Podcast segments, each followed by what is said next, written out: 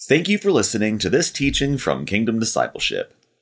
In Romans chapter 10, the Apostle Paul declared the famous verse, quote, that if you confess with your mouth Jesus is Lord and believe in your heart that God raised him from the dead, you will be saved. Do you have a lifestyle of confessing Jesus as Lord of all the earth, thereby showing that you believe that God has raised him from the dead and he is Lord of all? Let's open our Bible now to Romans chapter 10 that we might learn this incredible principle of actively confessing Jesus Christ as Lord.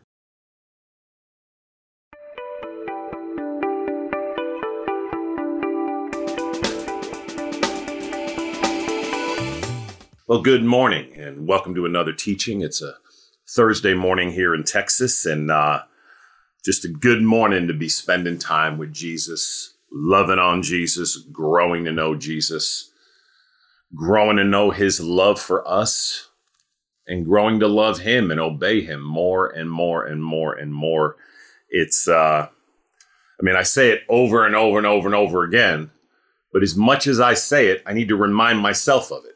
Uh, you know, I can say it here in the studio while I'm doing the teachings. I say it all the time, but yet, you know, uh, still to, to, to live my life throughout each day pursuing Jesus is, you know, it's it's a challenge. So thank you, Lord. Thank you, Lord Jesus. All right. Well, we're moving into Romans chapter 10 today. Uh, chapter 9 was, uh, again, it's just, this whole book is just overwhelming. Chapter 9, we dealt, uh, we dealt with the topic of, of election um, and predestination and God's choosing. And the chapter was was very you know was very heavily weighted in in all that God has done and in making his choice. Now, when we move over into chapter 10 and really the last few verses of chapter 9, Paul's going to switch over to to the fact that there is human responsibility, that we do have a responsibility uh, to to exercise our free will in acknowledging our sin in receiving Jesus Christ as our Lord and Savior, uh, trusting and relying in Him alone as opposed to in our own efforts or our own goodness or our, in our own righteous life. Um, so, chapter 10 is again now going to turn, is going to turn to the other side of the coin. So, you almost see two sides, you know, it's, uh, you know, God's election and, and then, and then our responsibility in receiving Christ it's almost like two sides of the same coin. Now, again, depending if you have a systematic or a framework like Calvinism or Arminianism or, uh, or provisionism um, or any of the others, then you you you you tend to weight in one side. Uh, you know, people who maintain a reformed view or a Calvinist view, um, they they weight entirely in the sovereignty of God when it comes to salvation. They don't see it as two sides of the same coin. They don't see it as the two work together.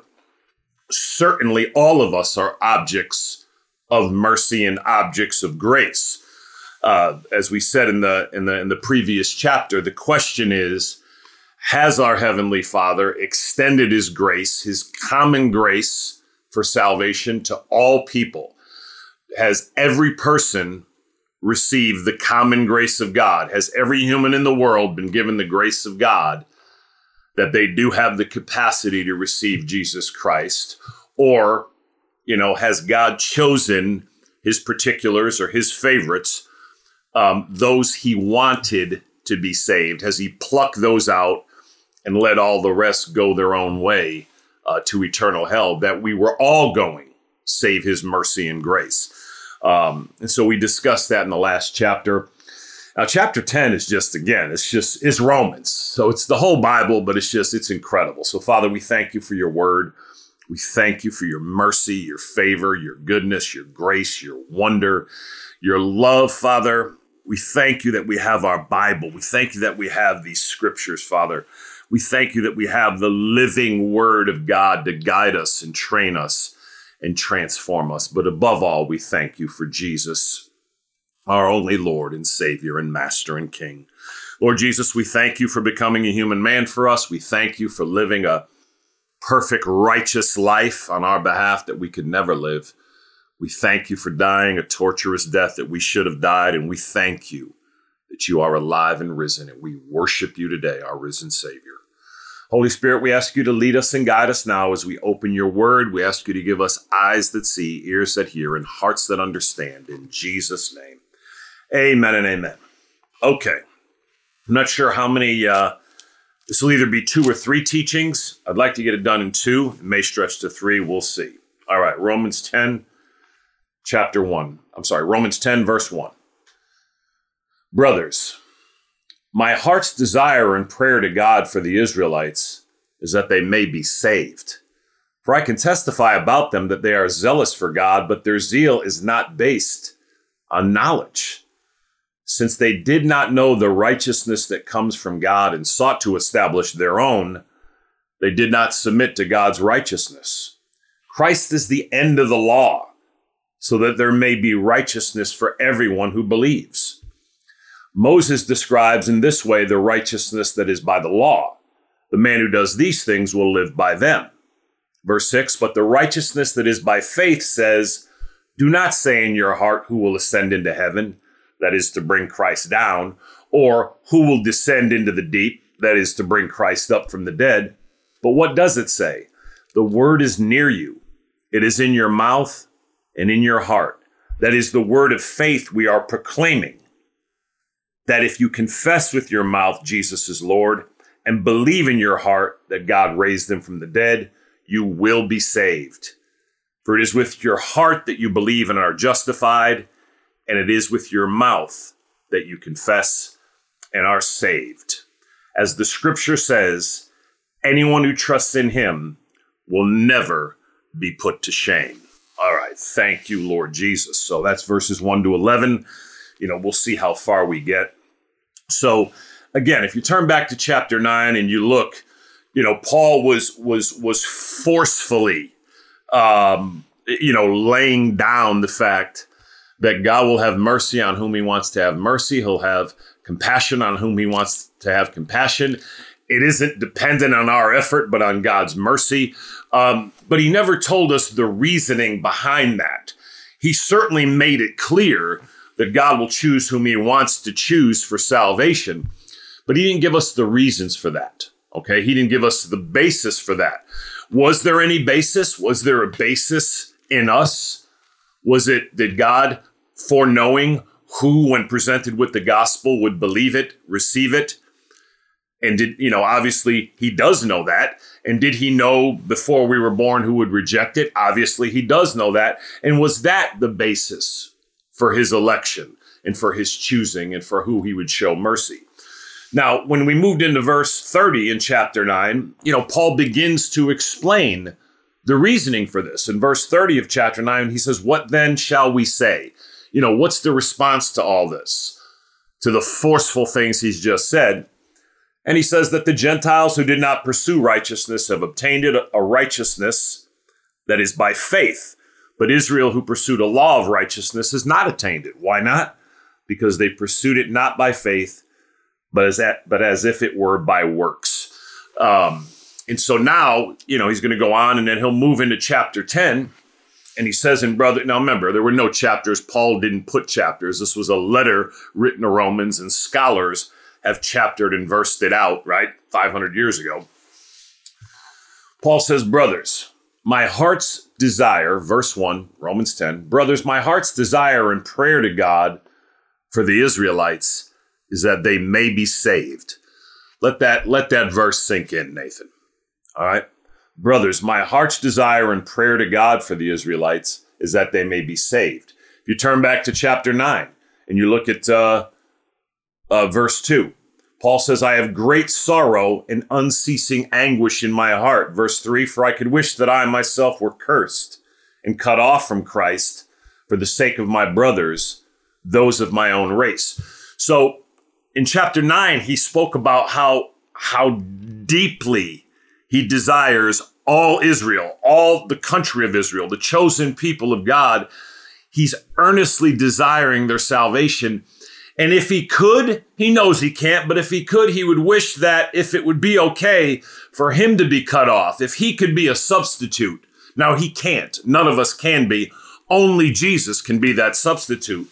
But Paul makes an incredible declaration that, that certainly I cannot recognize in my own heart, that, that we can sometimes recognize in our children and things like that. But Paul said that he could wish in chapter 9 that if he was cut off from Christ and doomed for eternity in hell, that he would accept that, or he could wish for that, if it meant that all the people of Israel, the whole nation of Israel, would receive Christ. And he had tremendous grief and anguish over their rejection. And their, you know, consequently, they're going to hell for eternity. It really bothered him. And obviously, it ought to bother us, those people that are not saved. But look at uh, chapter 10, verse 1. Brothers, my heart's desire and prayer to God for the Israelites is that they may be saved. So now again, he's he's he's referencing the fact that he has this earnest desire that they receive salvation, and he's going to put the onus and the responsibility entirely on them. He's not going to blame God. He's not going to blame the fact that they they weren't elect. Um, he's not going to blame the fact that they weren't chosen, and so he's going to put the responsibility firmly on them. Um, and again, from certain views of election, uh, this is a contradiction on its face. Now, again, those who hold to a reform view will defend that it's not a contradiction. And again, they can, you know, uh, they can spin a masterful weave. And again, they may be correct. Um, but Paul says, Brothers, my heart's desire and prayer to God for the Israelites is that they may be saved. He doesn't only desire may for them to be saved, but he's praying that they may be saved. How often do you, how often are you praying for those in your circle, those you know, those you've heard of, that you know are not saved, that they would be saved? It's, it's not enough just to desire things, but how much are we praying for the things we desire to do? Brothers, my heart's desire and prayer to God for the Israelites is that they may be saved. Mm. Good coffee. So again, we we ought to have a lifestyle when you when you desire the things of Christ for others. Obviously, salvation being the most important, but not only that, anything else, right, Alicia? There ought to be prayer that accompanies it. So again, examine your life, and if you would say, "Yeah, no, I desire a lot of things for folks, but I'm not praying enough for them," let's begin to do that today. Just saying that, I, I I believe I need to be praying more and interceding more. I have a lifestyle of intercession or praying for others, right, Kristen? But let's do that more. Let's be like our spiritual father, Paul, here. Brothers, my heart's desire and prayer to God for the Israelites is that they may be saved. Verse 2 For I can testify about them that they are zealous for God, but their zeal is not based on knowledge. This is an extremely important verse. Again, Paul said, I'll testify. He himself was immensely zealous for God, but he was persecuting Christians. He was having them put to death before Jesus appears to him. And you can read that account in the book of Acts, Scott, chapter 9, where, they, where, uh, where Saul is met by Jesus. Jesus appears to him um, on the road to Damascus, where he's going to persecute Christians. And uh, and Jesus reveals himself to him, knocks him off his horse, blinds him, and he, you know, he receives Christ and he goes on to be the greatest Christian that ever lived, who, who wrote half the New Testament. But before Paul, again, Paul wrote 13 books of the New Testament, Scott, um, 13 of the 27. Before he became Paul, he was Saul of Tarsus, and, and he was a tremendous persecutor of Christians. He had immense zeal for the traditions of the Jewish people, for the law, for the commandments. Um, but he did not recognize or receive Jesus as Messiah. He rejected him. So Paul says, I can testify about them that that the Jewish people, he he still knows his Jewish brothers and sisters, those that are the teachers of the law, the scribes, the Pharisees that they are extremely zealous for God. For I can testify about them that they are zealous for God, but their zeal is not based on knowledge. It is possible for us to have a, a desire for God, a zeal for God. Every other religion in the world has people in it. There are extremely zealous and, yes, pious Muslims, zealous and pious Buddhists, zealous and pious Hindus. But their zeal is not based on knowledge. Why? Verse 3 Since they did not know the righteousness that comes from God and sought to establish their own, they did not submit to God's righteousness. Verse 4 Christ is the end of the law so that there may be righteousness for everyone who believes. Wow. All right. So what does this mean? All right. So if if you're pursuing God today and you're zealous for God, but you're still trying to approach God in any level, it can't be, you know, a, a, a Buddhist or a Muslim or, or, or a Hindu they are they're trying to approach God in their own good life. They're trying to live as good a life as possible, which is of course we should all do. But then they're hoping that when they stand before God that that good life will somehow get them to heaven. Their trust and reliance is not in Christ.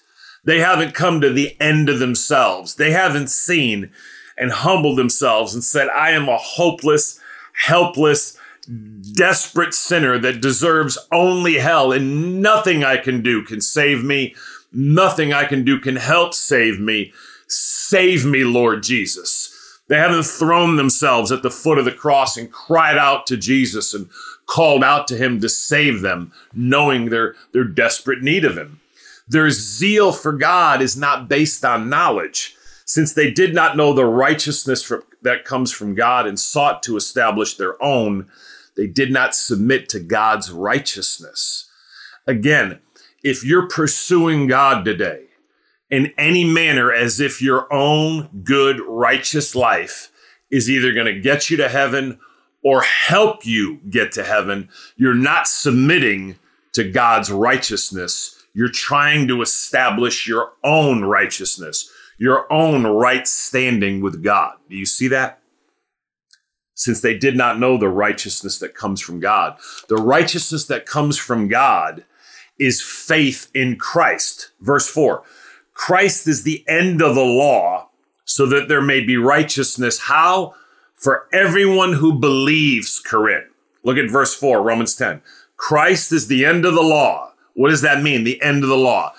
Christ is the end. Christ completed the law. Christ fulfilled the law when the Messiah came, when the Savior came, okay, it, it, ends any any way of trying to approach God by obeying the Ten Commandments, by doing good works. We should do all of these things, but we cannot approach our salvation, the forgiveness of our sins and the salvation of our soul and going to heaven by doing good works.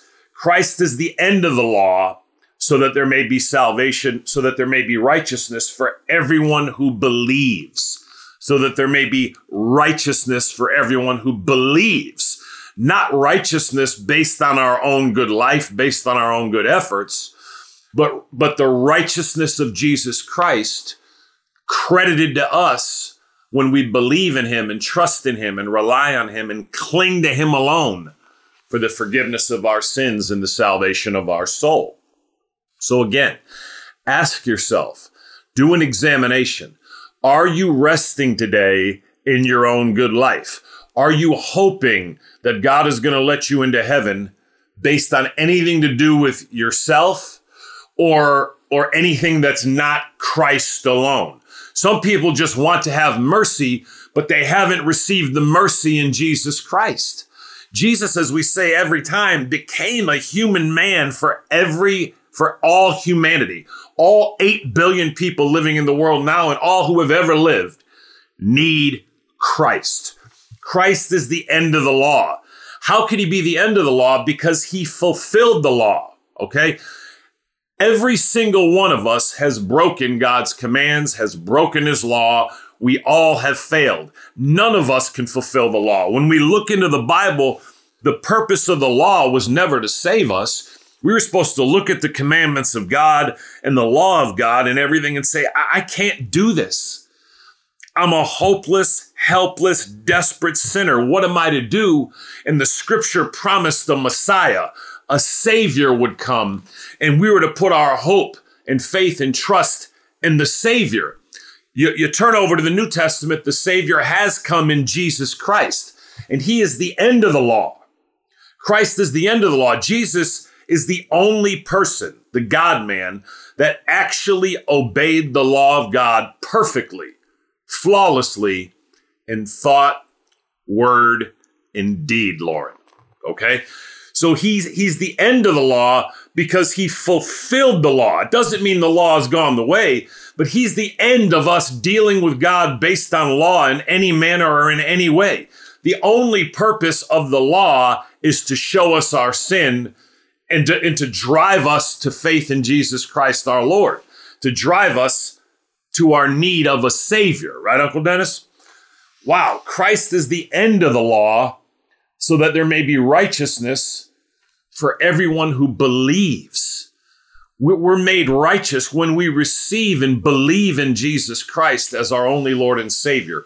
When we put our full trust and confidence and hope in Him alone, that perfect righteous life that Jesus did live in obeying the law is actually credited to us. Think about that.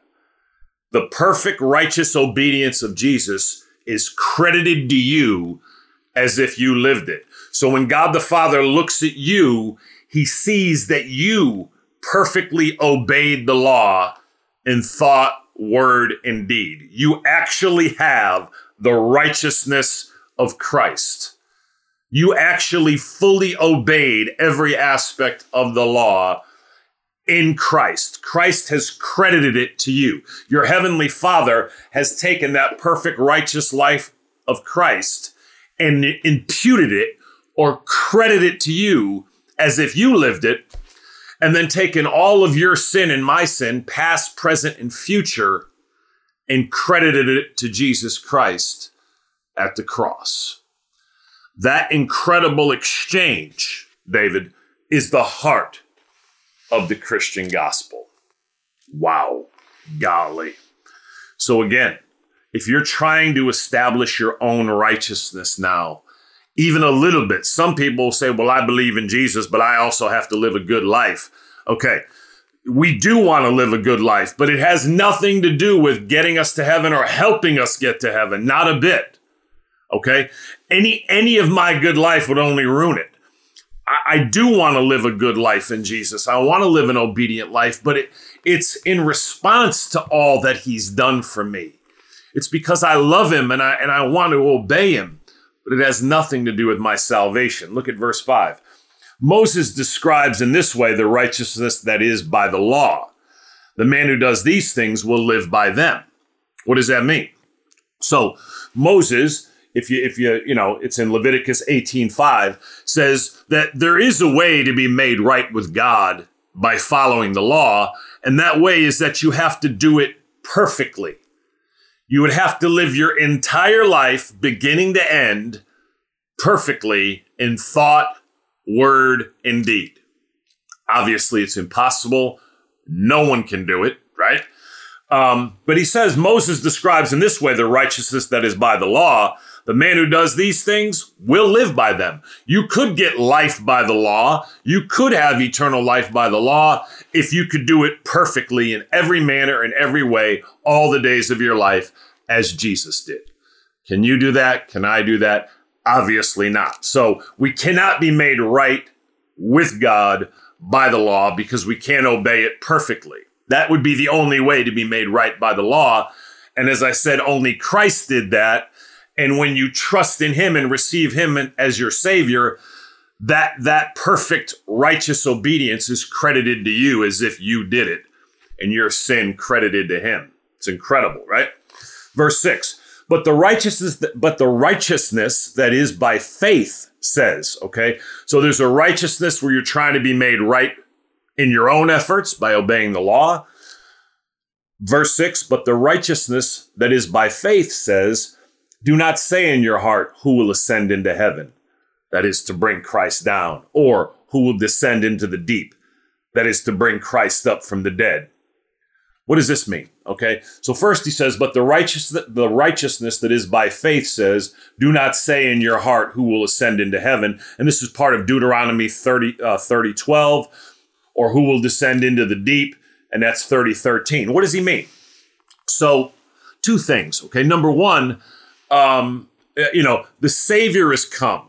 Christ has come. So, you know, do not say in your heart, who will ascend into heaven. Okay. Um, that is to bring Christ down. The Savior has come. So you can't, you can't, you can't, uh, you can't demand like you need to go to heaven to see Christ before you're going to believe, or Christ needs to come down here and show himself for you. He has come. Okay. Jesus has come. He's given his life and you don't need any more evidences than you already have. But also, you, you can't work your way, okay? You can't work your way all the way up to the sky. You can't establish your own righteousness. But the righteousness that is by faith says, do not say in your heart who will ascend into heaven. The right, it's by faith that you're made right with God. Don't say in your heart that I'm going to ascend into heaven by my own efforts, by my own righteousness. I'm going to climb this ladder to heaven. Do you see that? It's, it's a difficult passage, right? But the righteousness that is by faith says, Do not say in your heart, Who will ascend into heaven? That is to bring Christ down. Or who will descend into the deep? That is to bring Christ up from the dead. So you're not in your own efforts, right? going to climb the ladder to heaven or go or, or go down to, to, to hell. It's it's not about you. It's it's it's by faith, right? Jesus has come. The Savior has come. So don't have all these demands in your heart that, you know, to bring Christ up, to bring Christ down. Look at verse 8. But what does it say? The word is near you. You have it. Verse 8, but the word is near you. It is in your mouth and in your heart. That is the word of faith we are proclaiming. And there Paul is uh, is is quoting Deuteronomy 30, 14. You notice Paul is consistently quoting the Old Testament scriptures here. Why does he keep quoting the scriptures, Rap? He's quoting him because it's the word of God, right, Pop? He's quoting the scriptures because it's the living word of God. It's the authority. Paul expects when his readers read the scriptures that they accept it as the authority and they believe it. That's not only what we ought to be doing as far as believing the scriptures when we read them, but we ought to be using the scriptures as an authority, believing that that everyone else will believe it. Now, regrettably, many people, most people in the world don't see the scriptures are as the authority, but they are the absolute authority. Okay. The Bible is the end of all things. Okay. The scriptures are our authority, Nathan, from beginning to end, right? But what does it say? Okay, so you don't say in your heart you're going to ascend to heaven, you're going to go down into deep. Again, it's not about you, it's about faith. But what does it say? The word is near you, it is in your mouth and in your heart. That is the word of faith we are proclaiming. Verse 8. That word of faith, again, is your faith and trust and belief in Jesus Christ not in your own efforts, not in your own righteousness, right? But what does it say? The word is near you, this gospel. This is why the gospel is being preached all over the world. This is why we send missionaries all over the world. This is why we do these teachings. This is why we have gospel tracts because the word is near you. You don't need to, for Christ to come up from the deep or Christ to come down from heaven. It's near you. The good news that a Savior has come, that Jesus has come, and He lived that perfect, righteous life, died a torturous death, and has been raised from the dead. And if you'll but receive Him, you'll be saved. The word is near you, it is in your mouth and in your heart. That is the word of faith we are proclaiming, the famous verse in verse 9 that if you confess with your mouth Jesus is Lord and believe in your heart that God raised him from the dead, you will be saved. Do you have a lifestyle of confessing with your mouth that Jesus is Lord? One of the ways to know that you're saved is that you do have a lifestyle of confessing Jesus as Lord. You're not afraid to bring up Jesus as Lord, right?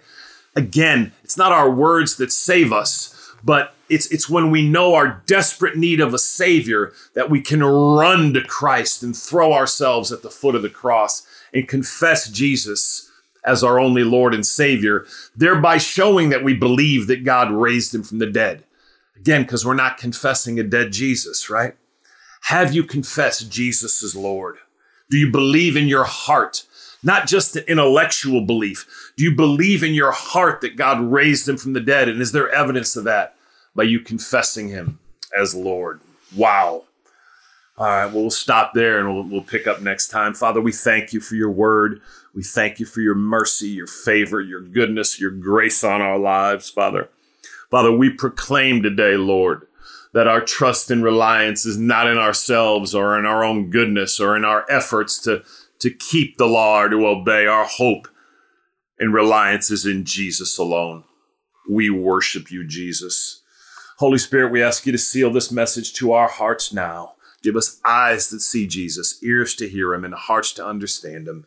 In Jesus' name, amen and amen.